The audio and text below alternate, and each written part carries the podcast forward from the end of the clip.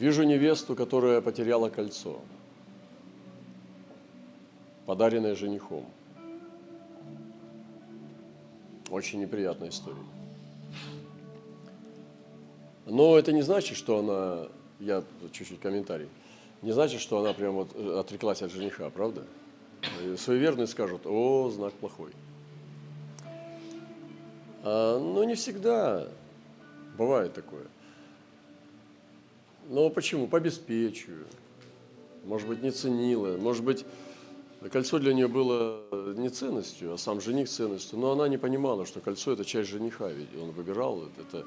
Ну, то есть, разные могут быть причины. От очень тяжелых до таких более легких. Но произошло. Пока жених ее еще не пришел, она пошла и сделала копию кольца. Значит, мудренькая, подаренная женихом, и показывала его, выдавая за подлинное. Невеста не хотела, чтобы знали о ее потере. Заметьте, что это сон вообще. Представляете, сны какие нашим братьям и сестрам снятся, сновидцы. Когда человек спит и такие сны видит. Это удивительно. Чистые и точные. Вообще здесь Оскара надо давать, я не знаю, куда смотрят они. Невеста не хотела, чтобы знали о ее потере, и думая, что жених не, замедлит, не заметит и не узнает. Вот пошла путем каким. Начинается ложь с самого начала. Еще мужем не стала, женой не стала, а уже обманывает. Побежала бы, сказала, потеряла, вот глупышка, ну вот все, что делать будем? И папа и попустила бы слезу, как она умеет. И все, вопрос решен. Но пустилась уже там. Представляете, что дальше будет? А что дальше будет? Невеста не хотела, чтобы знали ее потери, думая, что жених не заметит и не узнает. Это же надо всю жизнь, а потом обманывать.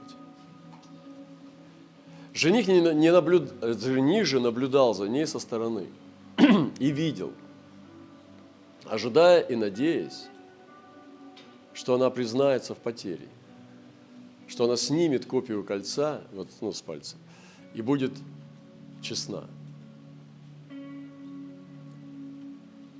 Только невеста и жених знали, что кольцо не настоящее. Очень интересное замечание. И только невесте нужно было исправить все. Необходима была ее честность.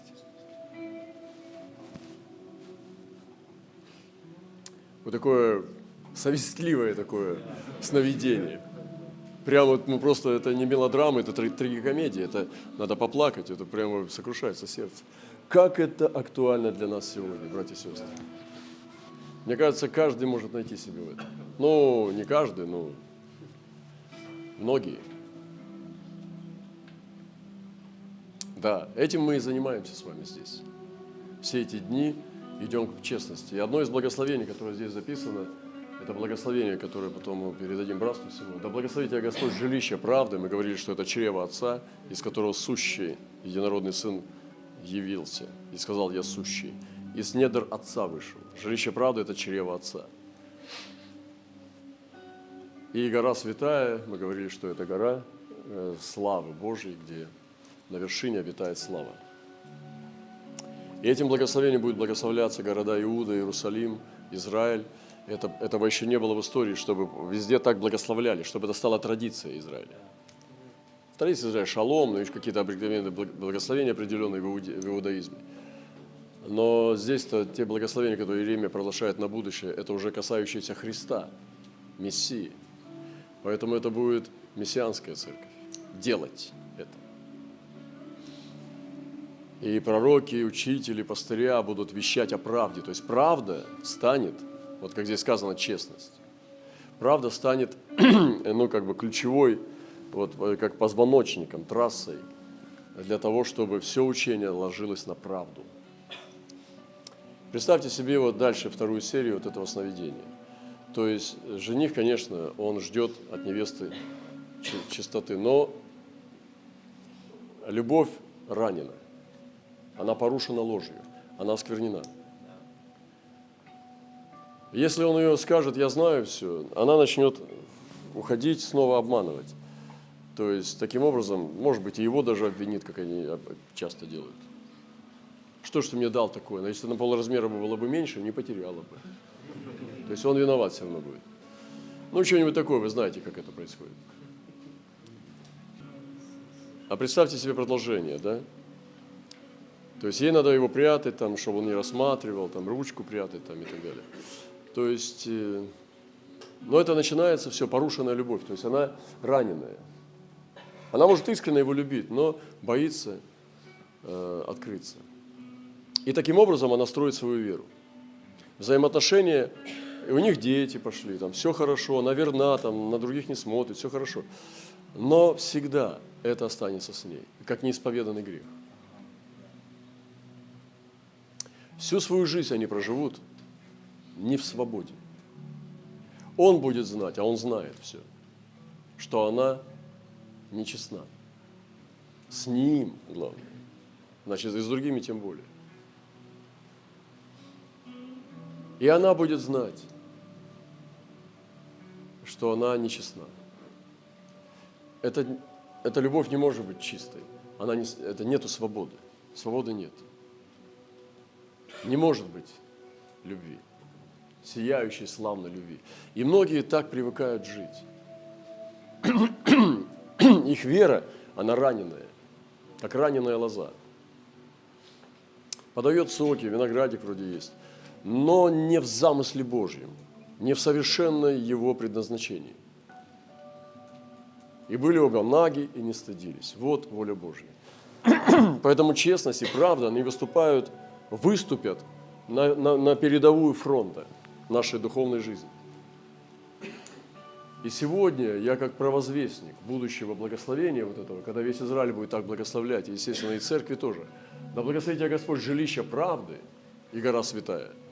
Мы сегодня уже так друг друга благословляем. Вы пойдете это благословение по своим церквям и расскажете, раскроете его, что введите народ в правду правду Божию, погрузите народ в правду. Представьте, что невеста, вот она любит, она там ему с днем рождения поздравляет, а там юбилей свадьбы справляют, даже день знакомства их справляют. Все как положено, как у счастливой семьи, но она имеет фальшивое кольцо. Потому что однажды не решилась войти в правду. Однажды вот эта ошибка, которая усугубляется с годами, потому что она привыкает его обманывать.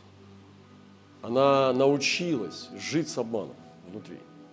И, к сожалению, многие церкви так живут. Вы понимаете, сегодня это время, когда мы приходим к, к Белому престолу. Белый престол – это престол суда, престол воздаяния. Это очень мощное измерение. Именно Белый престол будет конечной встречей с Богом для тех, кто больше его не увидит. Это будет последний фрагмент в их памяти – когда они видели Бога. Это ужасно, но это невероятно страшно, когда ты последний раз увидишь Бога именно на белом престоле. И потом престол не будет белый. Сам Бог будет обитать в них. И покорится все, и Христос, и невеста Отцу, и будет Бог все во всем. Будет измененное все. Возможно, можно много фантазировать, мы станем частью всего. Это все невероятные миры, то есть апокалипсис – это открытие сфер. В продолжении пути их пришел он в одно селение. Здесь женщина имени Марфа приняла его в дом свой. Оказывается, братья и сестры, это был дом Марфы. Вот оно в чем. Берегитесь домов. В дом свой – Марфа приняла. У нее была сестра, но не написано, тоже хозяйка дома. У нее была сестра именем Мария, которая села у ног Иисуса сразу и слушала Слово Его. То есть Иисус пришел, Марфа там все, ну, как бы приняла все такое, она хозяйка, конечно, это очень важно. А Мария пошла и села, ну, тут это такое вот, представьте, Сейчас угощение все, она просто села у ног и слушала. У ног. Марфа же заботилась о большом угощении, подойдя, сказала, Господи, либо тебе нужды нет. Ничего себе. В гости пригласила. Представляешь, приходишь в гости, подходит хозяйка. Тебе что, нужды нет? Что я сделал не так? Ты же меня пригласила. Я уже что-то сделал не так? Что я должен сделать? А, как бы ты, а что делать? Выгони ее ко мне на кухню. И это все, что я тогда могу оправдать. Да. Говорит, что тебе нужды нет? Что сестра моя одну меня оставила служить. Послушайте внимательно смысл этой речи. Одну меня оставила служить. Вообще все про нас конкретно. У меня прямо вот так вот картины идут. Но это весело, потому что наши сестры, они и Марфа, и Мария в одном лице.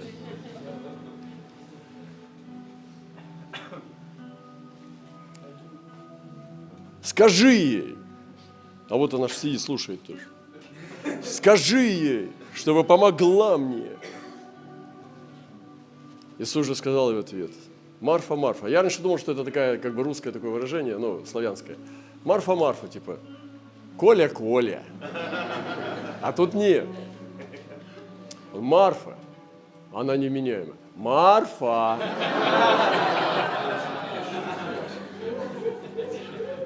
То есть не просто здесь Марфа-Марфа, а он ее, он ее хотел поймать, она, потому что она была в, в космосе кастрюль, как бы. Ну.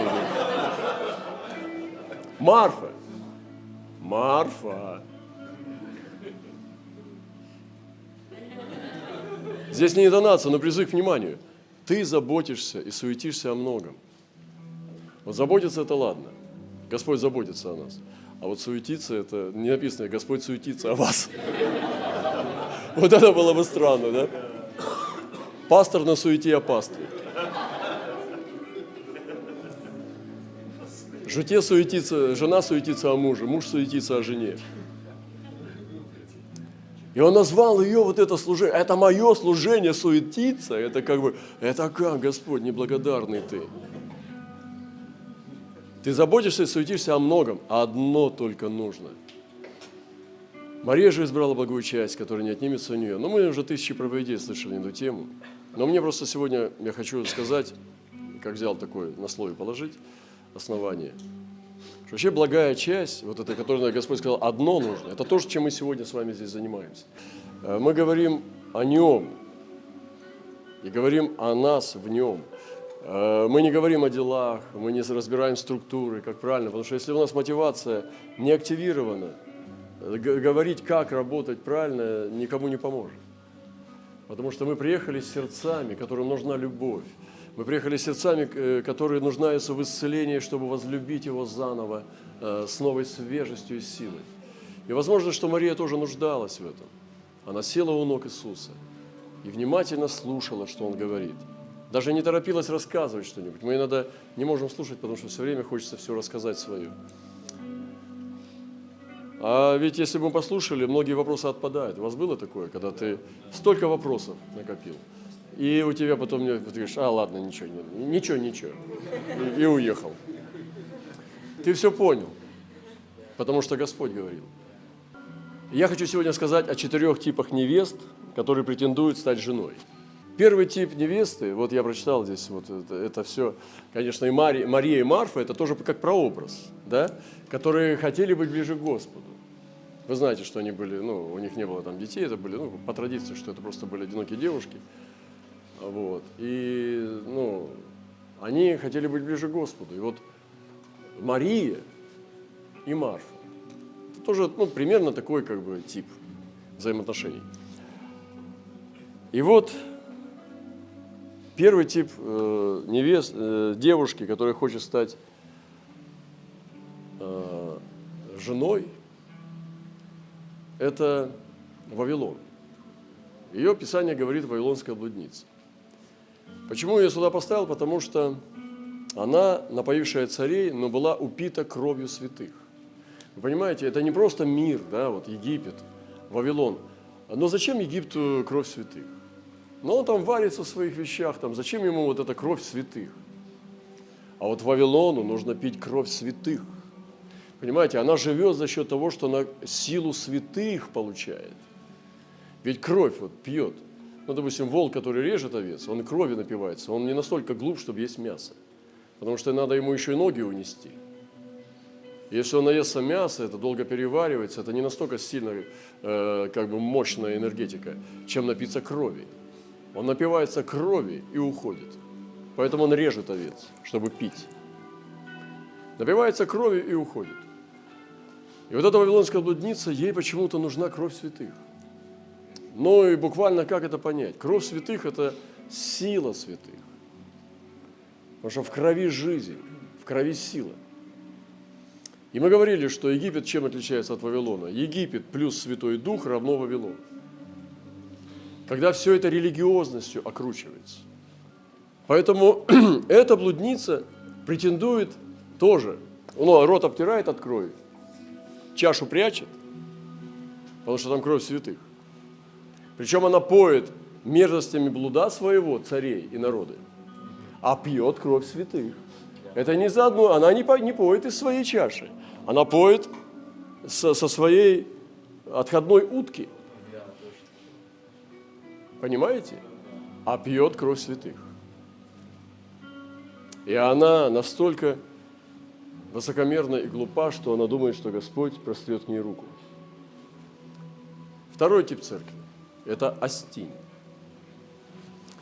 Это жена эгоистка, которая получает царские дары, которым она пользуется царским дворцом, как была Астинь женой Артаксерса. Она употребляет дары царя для себя.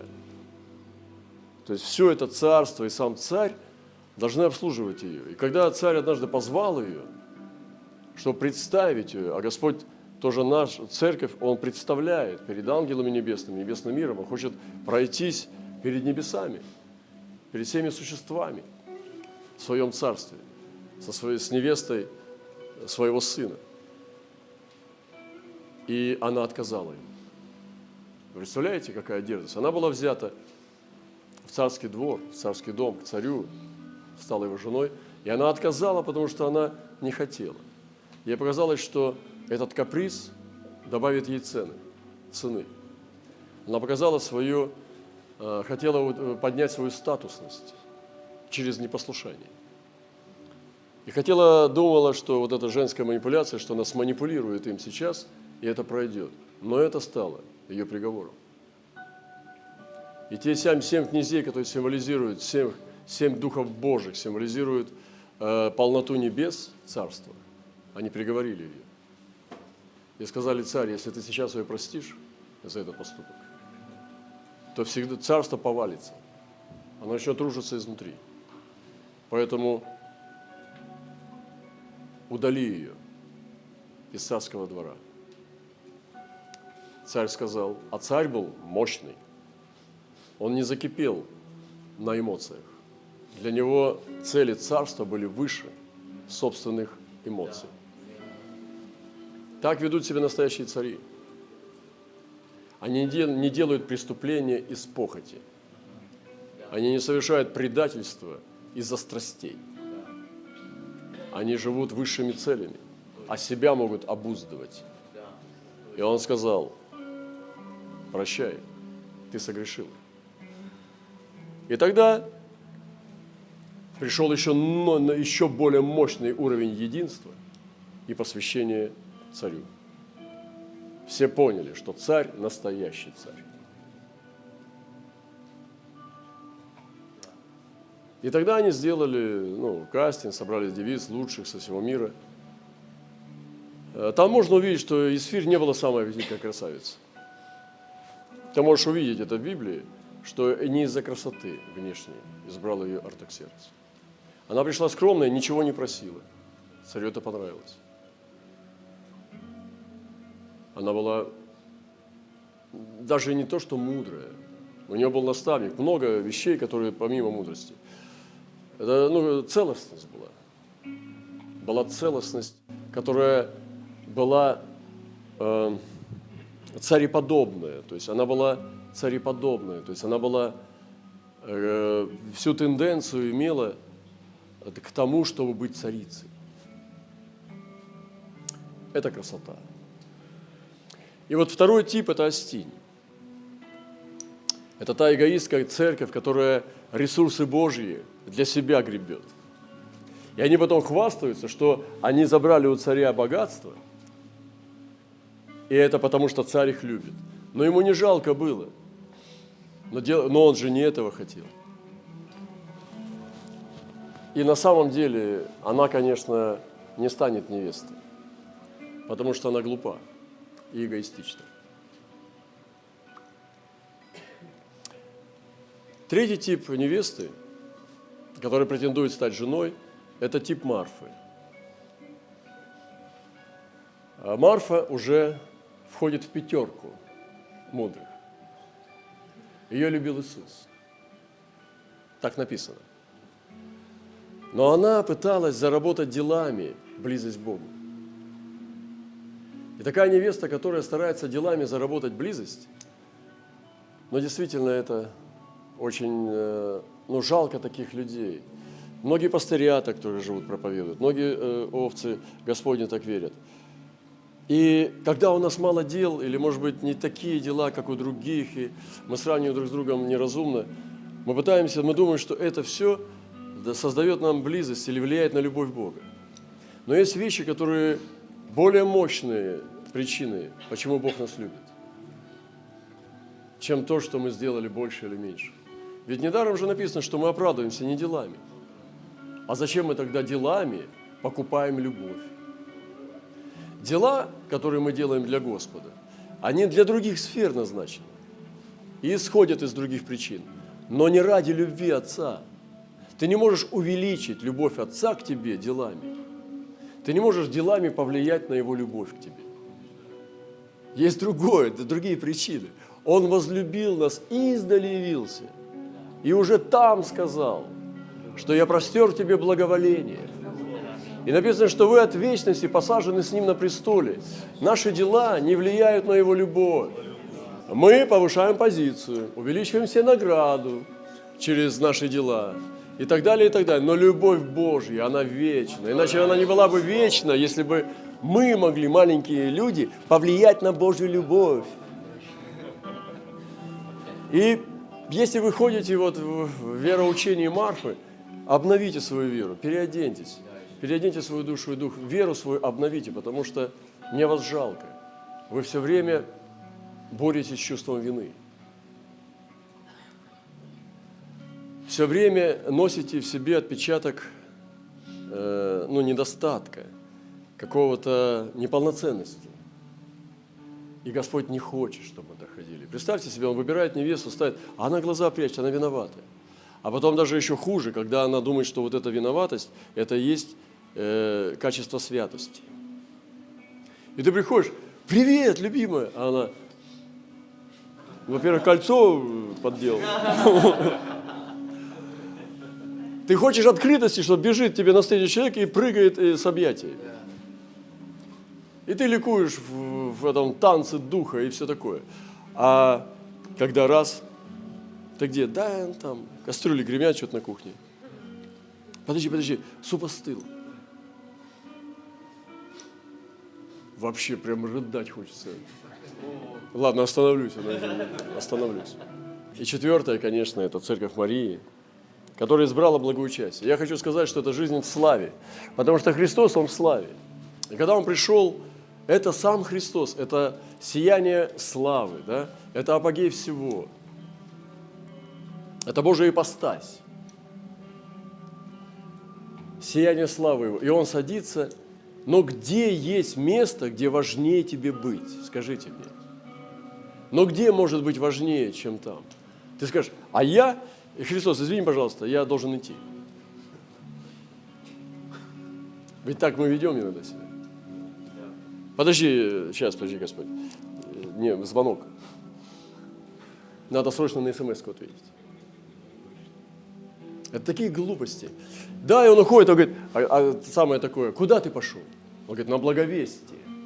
Я-то уже спасен, а вот там погибающий. И ты Господу вот это говоришь. Поэтому, братья, развлечение И вот это обитание в жизни в славе, это жизнь Марии. Мария, Господь сказал две вещи, которые разламывают все. Все ваши потуги, все. Он сказал две вещи. Он сказал,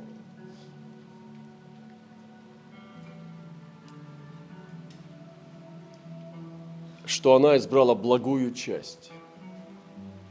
Значит, много частей есть, а одна из них благая. Вот она избрала ее.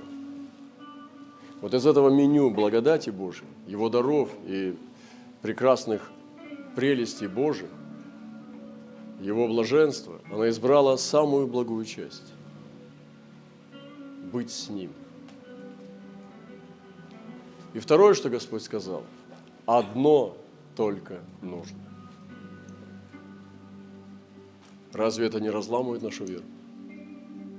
Одно только нужно. Иногда мы такие крутые, там, и благовестники, там, все, там, пастыря. Но это, э, если заглянуть туда, вот рентген сделать души, то это часто для себя бывает. Ну, чтобы утвердиться, крутой, там, церковь растет. Все. Это хорошо, хорошие вещи. Это все в купе, как бы, божественной любви. Но там есть еще благая часть. Быть с Ним. И, к сожалению, многие люди не любят быть с Ним.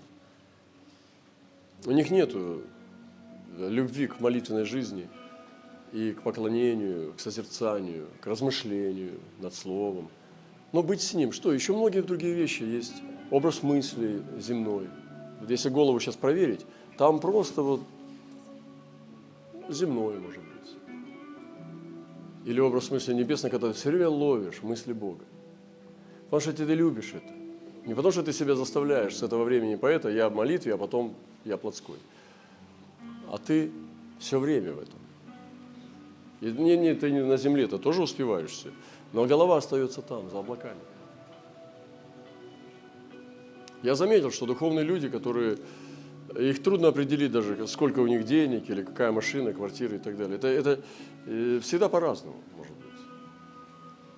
Я заметил, что те, кто суетится и торопится, очень много делает и устает под ночь. Это не значит, что они успешны. Есть люди, которые медленно говорят, говорят мало слов, не торопятся, и они очень успешны. Понимаете? Не проворным дается успех. Не быстрым ногами дается успех. Не там, который трубка не отлипает от уха, а действительно что-то более ценное. И, конечно же, вот эти две вещи я хотел сказать. Меня очень сильно касается церковь славы жизнь в славе Божьей. Сегодня, да, это сияющая гора, как мы говорили, три уровня. Это те, которые двигаются в крови, потому что три свидетельства на земле и на небе. Вода – это слово, которое победили, они в них Слово Божие пребывает, они победили лукаво. И вершина горы, которые ходят в духе, потому что они в славе. Это сыны воскресения, которые умереть уже не могут, они пребывают в славе Божьей. И мы сегодня призваны возвыситься. Примите эту составляющую Марии – если мы не люди созерцания, не люди, не, не сформированы умом, чтобы мысли иметь созерцание, а есть возможность это сделать, поправить. И на самом деле это наш выбор. Мы можем пойти на кухню к Марфе, а можем сесть рядом с Марией. И вот я прихожу в духе в этот дом, где Иисус. И вот здесь Марфа сидит, вот они вдвоем там. Потихонечку Господь вещает, Мария тихо сидит. И там движение.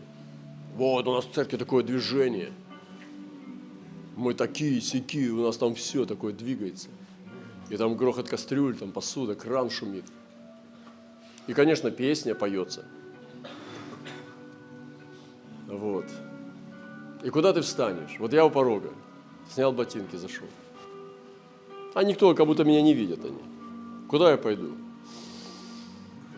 Что-то вкусненьким там пахнет. Нет, я пойду помогать, надо Марфе помочь же. Ну, совесть-то. Куда ты пойдешь? Но я еще усложняю вопросы, закончу. Усложняю вопрос. Христос на кухне. А Марфа оплакивает его тень. Да, там, где он, мы будем там. И написано об этих девственниках, что они пошли туда, куда Он пошел. Следовали за Агнцем, так как никто не ходил. Вот эти вот девственники на небе, это не те, которые просто девственники, а действительно они девственная душа, чистота полной преданности, святости, чистоте, целомудрию и с полностью преданности Агнцу. И они шли за ним туда, куда бы он ни пошел. И Писание говорит, что их песни никто не может научиться. Я хочу сегодня быть этой Марией, которая сидит у на Христа и ничего не знает. Она не знает, как к чему относиться. Просто она слушает Христа. И я хочу сказать вам, она не глупая. Когда Лазарь умер, она рыдала и бегала. Туда-сюда тоже делала глупость. Но Господь все исправил.